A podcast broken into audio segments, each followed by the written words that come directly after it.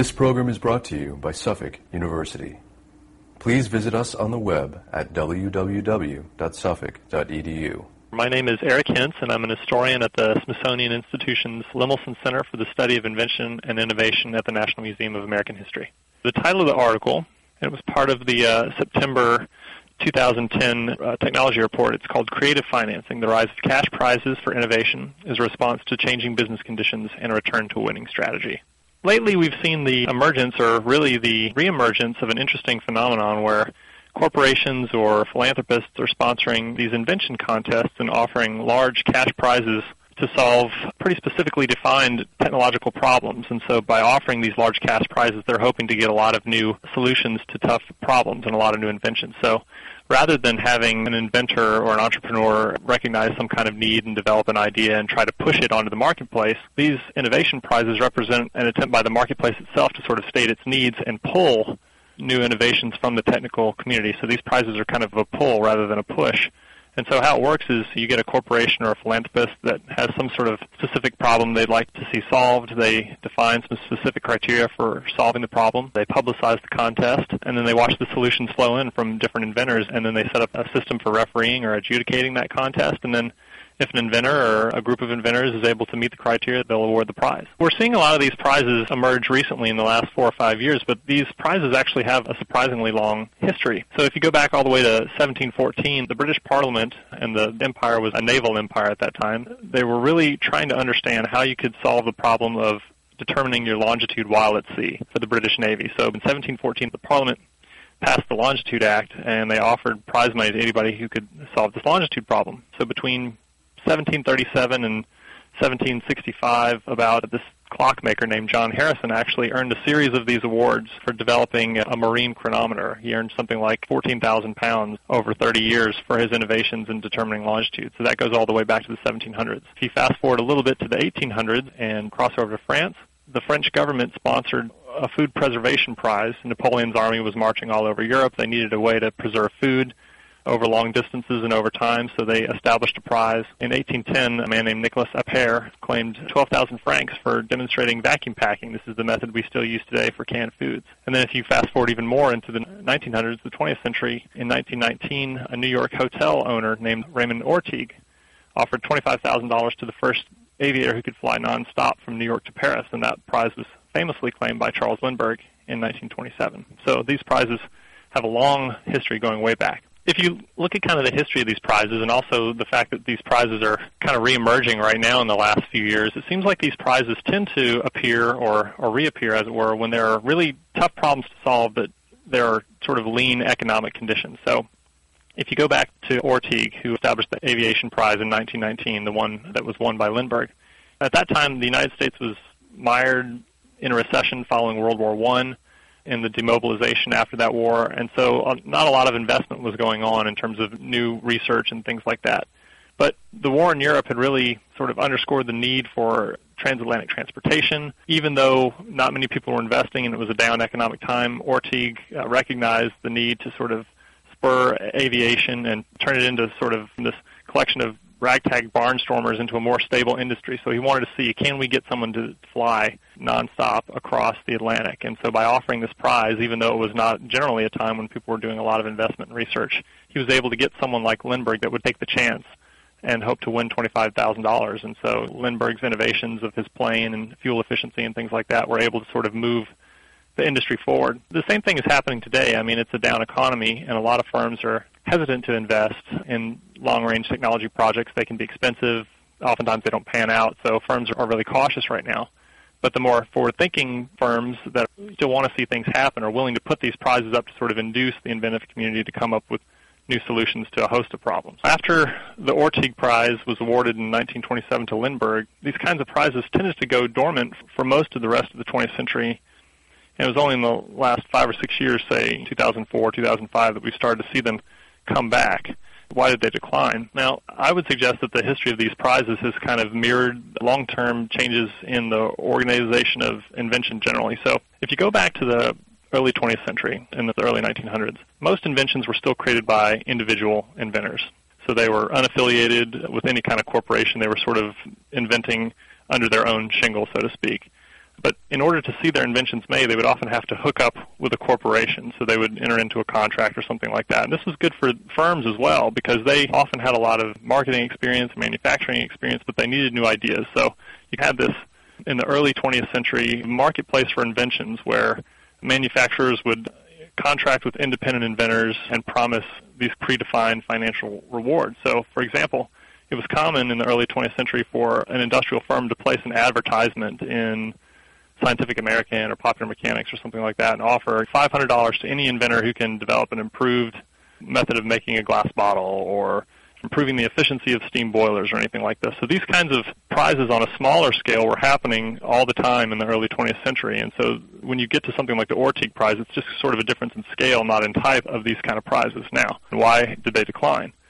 So firms got tired of doing this contracting with the independent inventors. Sometimes inventors can be really quirky, idiosyncratic. Maybe firms weren't willing always to go out into the marketplace to look for their inventions and contract with outside inventors. So starting really around the end of the 1920s or so, we start to see the emergence of the first corporate R&D labs in the United States at places like AT&T and General Electric and DuPont. So instead of hiring out for inventions, they actually brought inventors inside the corporation, put them on staff, paid them a salary, and today we know about all kinds of different R&D labs at Hewlett-Packard and IBM, places that hire hundreds of inventors and scientists on their staff. So, again, why did these prizes decline? Once these firms have inventors on their staff, they don't need to go out into the marketplace and create incentives for invention. They don't need to put an ad out in Scientific American. They've already got their inventors on staff. Once you see the emergence of corporate R&D, you also start to see the decline of these kinds of prizes. There's probably three main benefits. First of all, if you look at the financial aspects of these prizes, it's actually a pretty prudent and efficient way to spur new innovations. So let's say you've got an in-house corporate R&D lab or a government grant or some sort of competitively bid contract. In that case, let's say within a corporate R&D lab, you've got a firm, you're paying your researchers, and they're basically being paid their salaries, and you've got the overhead for the lab and all these expenses, and you enter into a project, and it may or may not pan out. And if it doesn't pan out, then you've sort of spent all that money and time, and you've come away with nothing, basically. You didn't get a solution to your problem.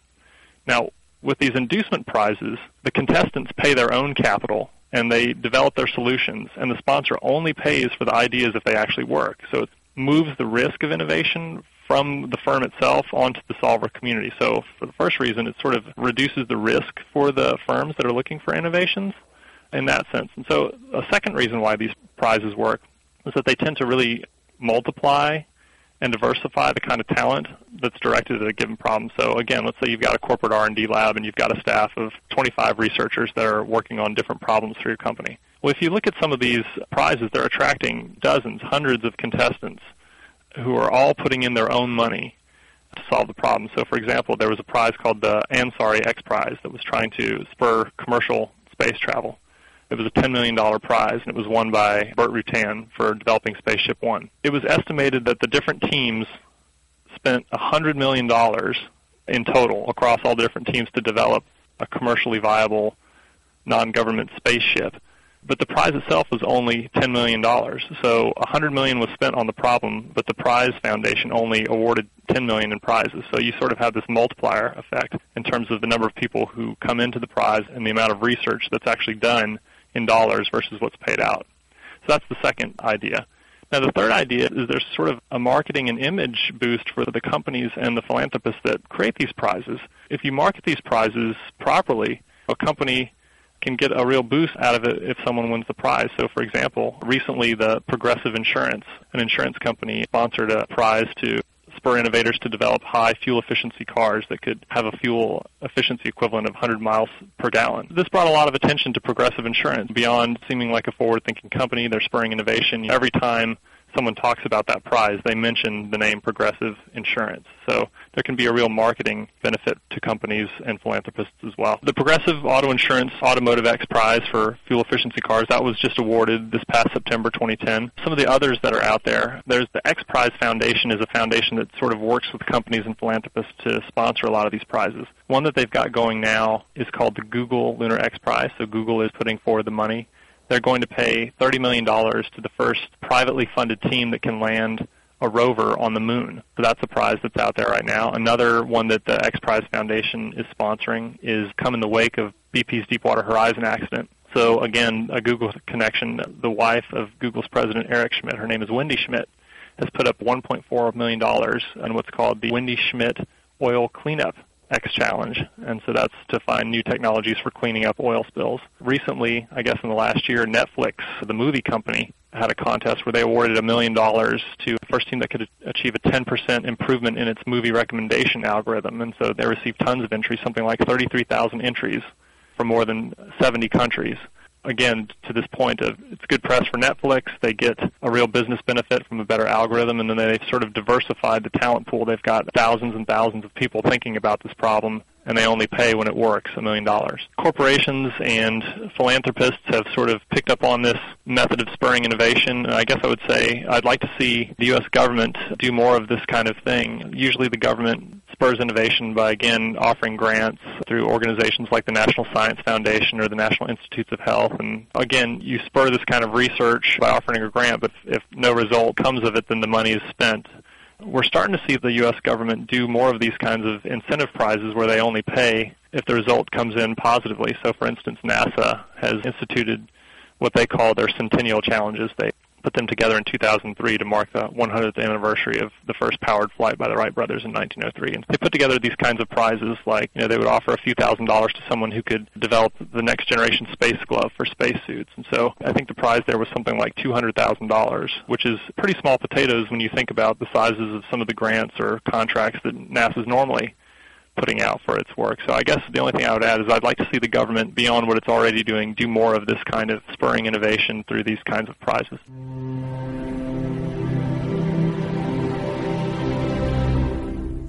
This preceding program was brought to you by Suffolk University. Please visit us on the web at www.suffolk.edu.